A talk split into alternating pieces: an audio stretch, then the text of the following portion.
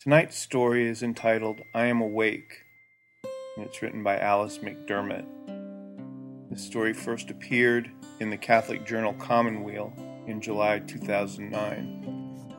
Um, it's about teenagers, and what I love about Alice McDermott is that she takes the devastationalism of teenagers completely serious, as I do, which I think is rare. Anyway, this is I Am Awake by Alice McDermott. Finally, in late June, the village sent a patrol car to sit at the cemetery gate and keep the kids away. Until then, there had been parties at Jake Barry's grave.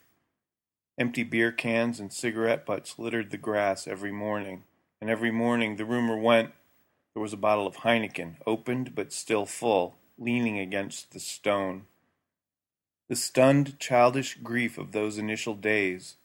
At his funeral, the kids all wore the look small children wear in that first astonished encounter with pain.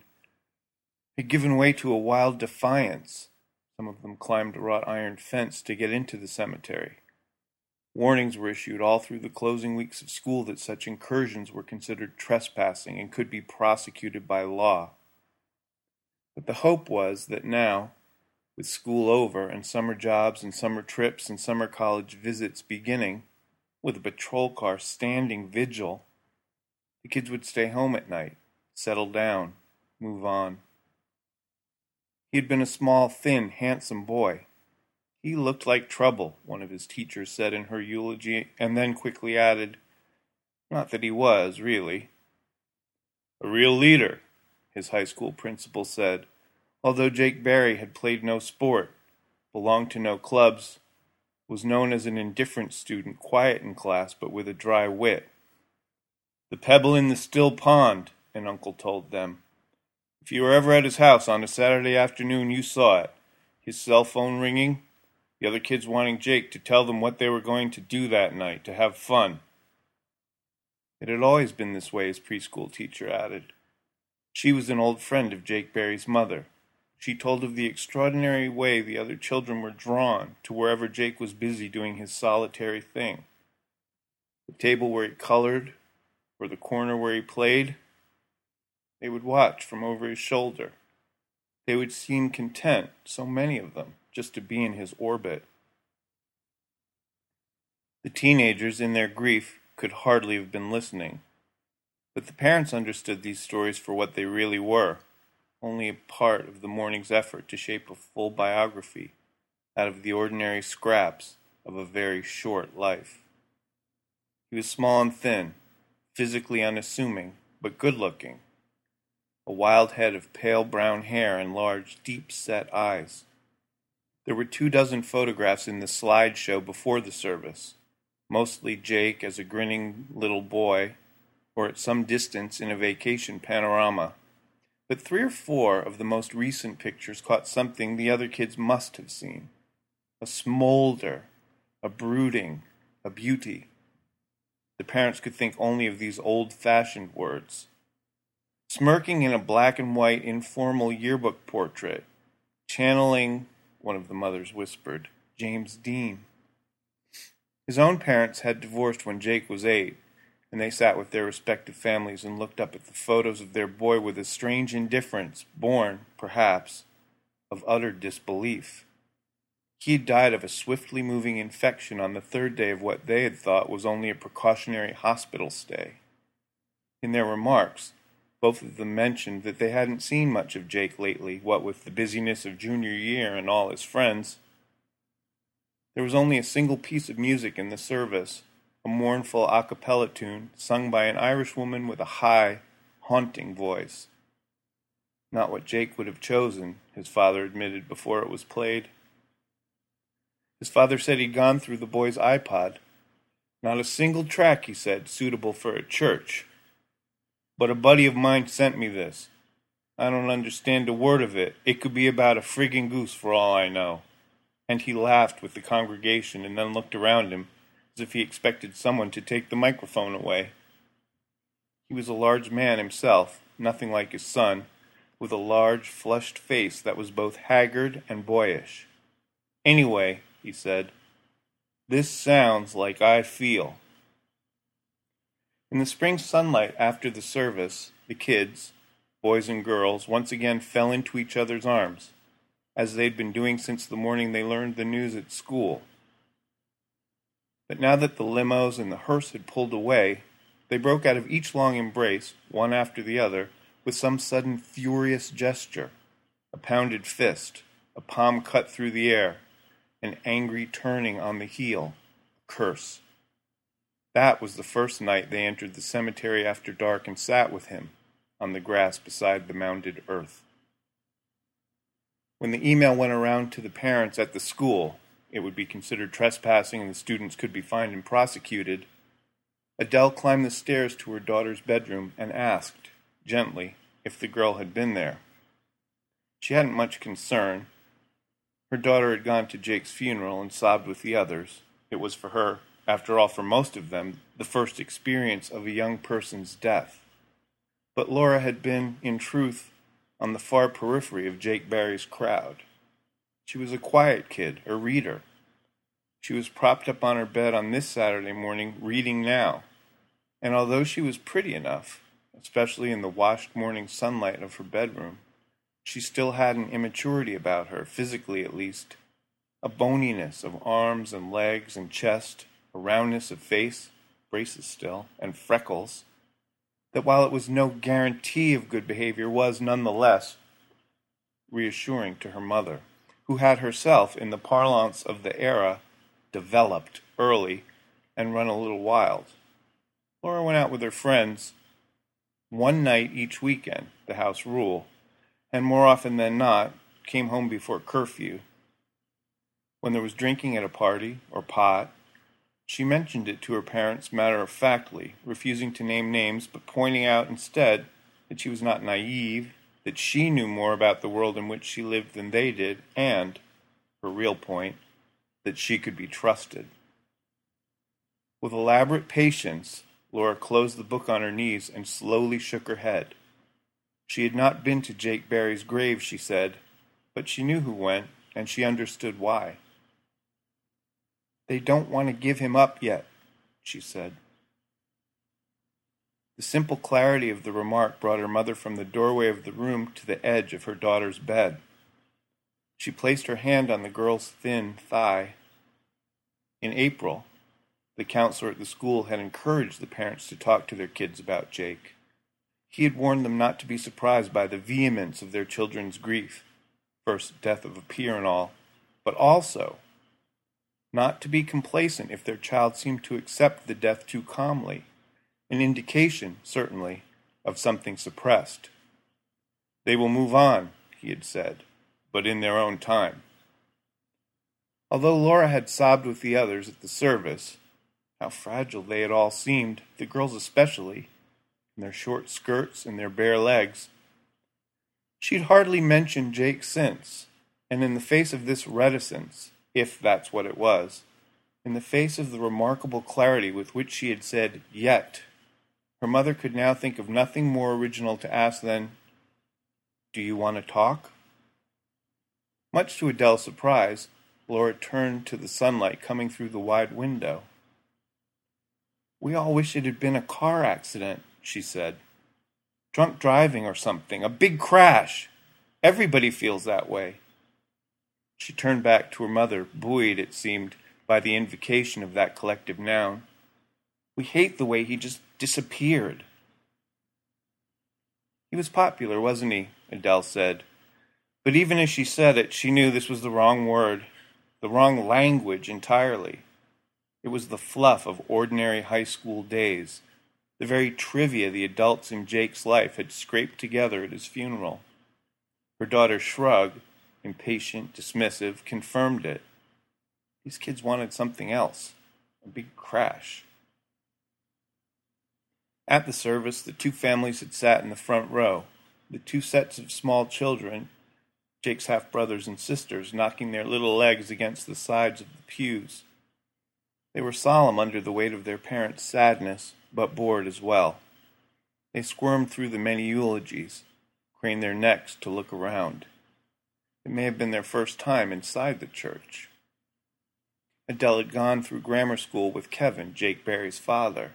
She'd known him through high school as well. A big, loud, confident kid, a roaring, laughing drunk at parties. Handsome, in a way he hadn't been able to sustain through his thirties when he grew heavy, had some trouble with drugs. Jake's mother was small and fine boned. There were three children in each of their second marriages, only Jake in the first. Adele recalled thinking at the funeral that this, then, was the last thing the parents would share. Was he kind of lost? she asked her daughter now. The way he had to shuttle back and forth between his two families? Laura frowned, just the slightest contraction of lip and brow. She ran her thumb along the edge of the book on her knees. No, she said, as if the answer should be obvious. He had friends. For three nights in a row, the crouched shadows of kids hunched over their twelve packs approached the cemetery gate and then scattered when the siren in the headlights caught them. The two village policemen in the patrol car didn't bother to give chase. No one wanted to see anybody arrested. But there were other ways into the cemetery, and even in that first week the patrol car sat out front, there were mornings when the bottle of beer once again appeared. During the second week, the car moved into the cemetery itself, to the edge of the road that was closest to the boy's grave. The nights were heating up by then, and the mosquitoes growing rampant. The two officers sat there for half an hour, the engine idling to keep the air conditioner going, and then spent the next half an hour on the winding roads that ran through the cemetery, windows rolled down, midnight to 4 a.m. It was eerie enough, a 60 acre cemetery in the still humidity of midsummer. The luminescence, even during a moonless week, of the monuments and the headstones against the darker shadows, as their eyes grew accustomed to the place, of trees and shrubs. Inside the patrol car, there was some discussion, inevitably, about the benefits of cremation, the costs of funerals these days, good scary movies. And those kids, since April, stepping over these graves in the middle of the night to get to their friend, sitting on the grass beside his marker, working through their beers. Recollections, it couldn't be helped, of what summer once meant when you were a high school kid. Sneaking beer, sneaking pot, finding a place to make out, backyards and dark lawns under the cover of trees. Funny stories about Mosquito bites you wouldn't believe where, about parents flipping on the floodlights or the sprinklers.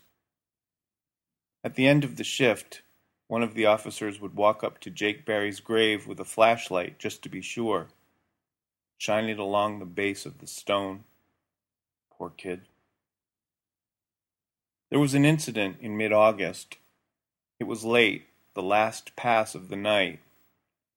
The officer with the flashlight heard the voices before he saw the silhouettes of six or seven kids crouched on the grass. He played the flashlight over them four guys and two girls, the girls sitting together, holding each other, the guys leaning over their own knees like children, studying a stream. Okay, my friends, the officer said. He moved the light around their feet, flip flops and worn summer sneakers the flash of a silver ring on one of the girl's toes. The bare and childishly thin ankles and knees of these teenagers that made him think of his own six year old, asleep at home, a bare leg thrust out from under the sheet. The opened bottle of Heineken was there at the base of the stone, but there were no packs of beer on the ground, no scent of marijuana in the air. No need to make a fuss. It's late, he told them. Why don't you go home? He watched as they shifted on their haunches, hung their heads a little lower. He waited. All around them in the darkness were the low stones, the low hedges that were placed among the graves, the deeper darkness of the distant trees. He felt, for a moment, too tall to be here, outsized, clumsy. He felt the impulse to kneel. But then, one by one and without a word, the kids stirred themselves and stood. They moved, one by one, to touch the edge of the headstone, and then turned away. Going down the slight incline that led to the road, he guided them with his light, speaking as kindly as he could, in hushed tones, about not doing this any more. It hadn't been a big party, thirty kids or so, and it was still cold enough, mid March, that only a handful of them had wandered outside to the backyard. The parents were home. They had greeted everyone at the door, checking for beer, but now they were mostly staying out of the way, maybe peeking out of a darkened upstairs window.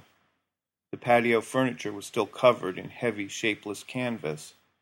There were maybe ten of them, coatless all, but huddled into their sweatshirts or sweaters.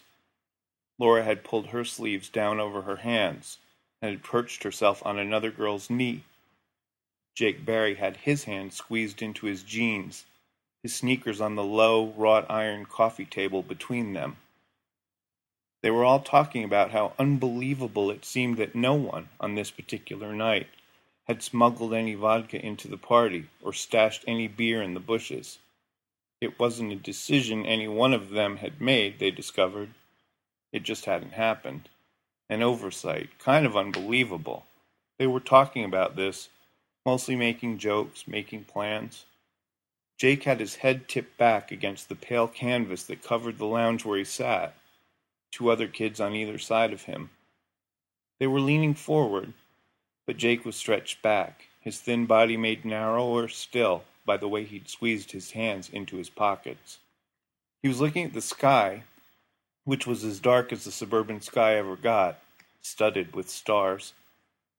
He wasn't smiling, but when Laura glanced at him, she saw how easily she could have missed it that there was tremendous contentment in his pose in his body and his face. He was happy. Not high, not even buzzed, just happy to be there among them.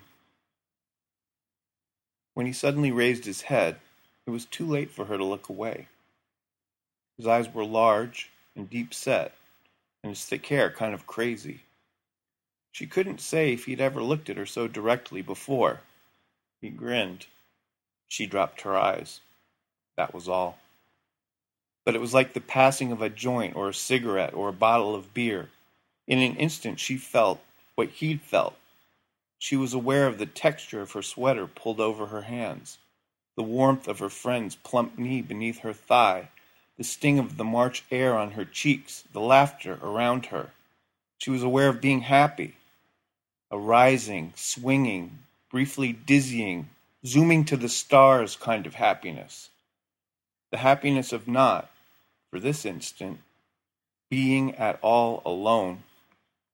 Later, when everybody, as they always did, hugged each other goodbye, Jake Barry wrapped his arms around her. Briefly, she bowed her head and pressed her brow into his shoulder. There was the boy warmth of his skin, the sweet smell of the cold night on his clothes, she supposed herself to be, from then on, among the girls who loved him. The song Kevin Barry played at his son's funeral had been sent to him by an old college pal who had once been a roadie for a rock band.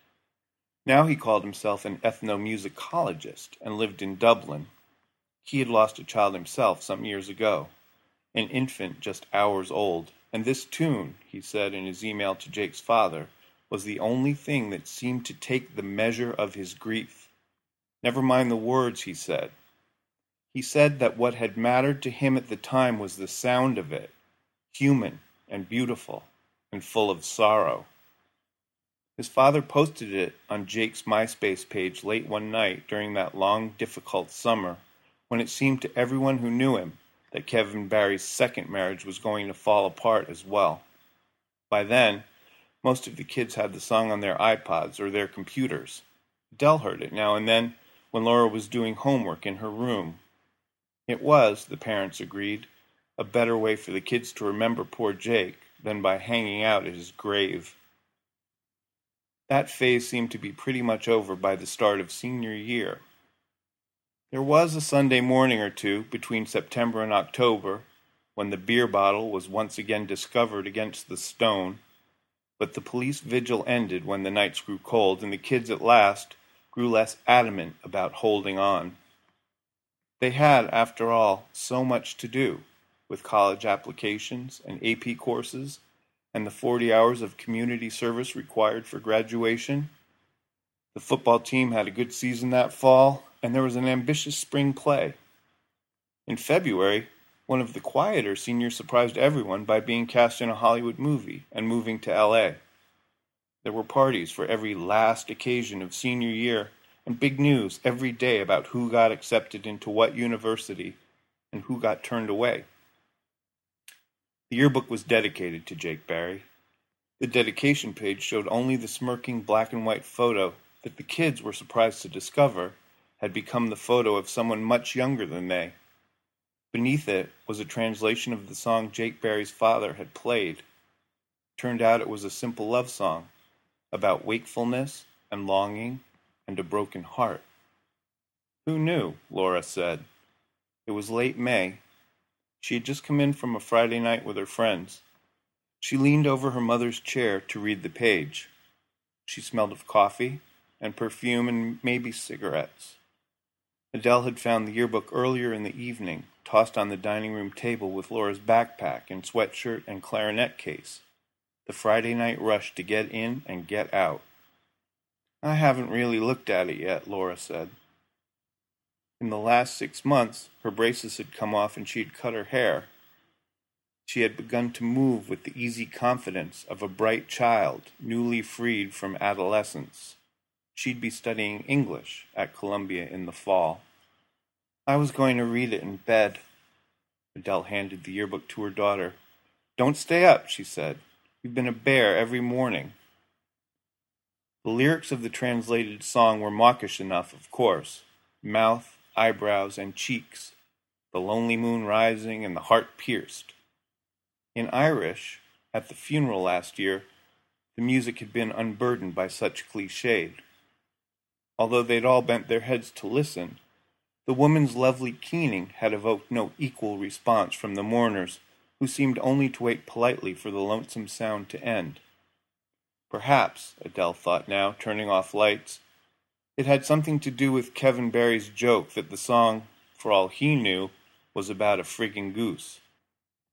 Perhaps it was the relief, after all those mundane eulogies, of words without meaning. She climbed the stairs, peeked into Laura's room to say good night. Laura, in bed, looked up from the yearbook and said with a laugh, These are some of the lamest senior quotes I've ever read. Kevin Barry had been a large, loud party guy, all of his own Irish heritage reduced to merely an excuse for being drunk and crazy. Dell had had a few encounters with him in her own wild days. They had fallen together, collided, it seemed, maybe half a dozen times over the course of a summer. She remembered that he'd left her breathless, a little frightened, overwhelmed. He was funny, but also manic, kind of desperate, as if he knew she realized she could say this only now in long retrospect. That a sorrow like no other waited for him in his future. There were nights how long had it been since she'd thought of this? When he bruised her skin with his grip. She got into bed beside her husband, who was already sleeping, a few minutes later, the hallway outside their room dimmed to full darkness as Laura turned out her bedside light. There was the thud of the yearbook as it dropped to the floor, and then, rising to fill the silence of the house, the sound of rain at the window. According to the yearbook translation, at the end of the song, a banshee tells the young man his heart will never heal now that love has pierced it. In simple, soft language, the lyric said, she tells him, When love enters the heart, it will never be driven from it. Adele wondered what the kids at last year's service, had they been given the translation, would have made of such a never, what with Jake Barry's parents and his two separate families there among them. She wondered what they made of it now that they had, in their own time, moved on. Before Jake, their first death, They had some notion of what time could do to even the most ardent avowals of never-ending love. Now they knew that it could also dismantle sorrow. There was rain through the night that ended well before morning. Well before morning, Laura made her way down the stairs in the familiar darkness. As was her routine, she put her shoes on at the door and then threw her coat over her head. The wet streets reflected in starbursts and long white ribbons the street lights and house lights above her. The drum of rain on her coat made her think of the sound of fingertips softly tapping. The rhythm was broken, indistinct, but persistent. She walked quickly, four short blocks, and the car pulled to the curb just as she arrived at the appointed place.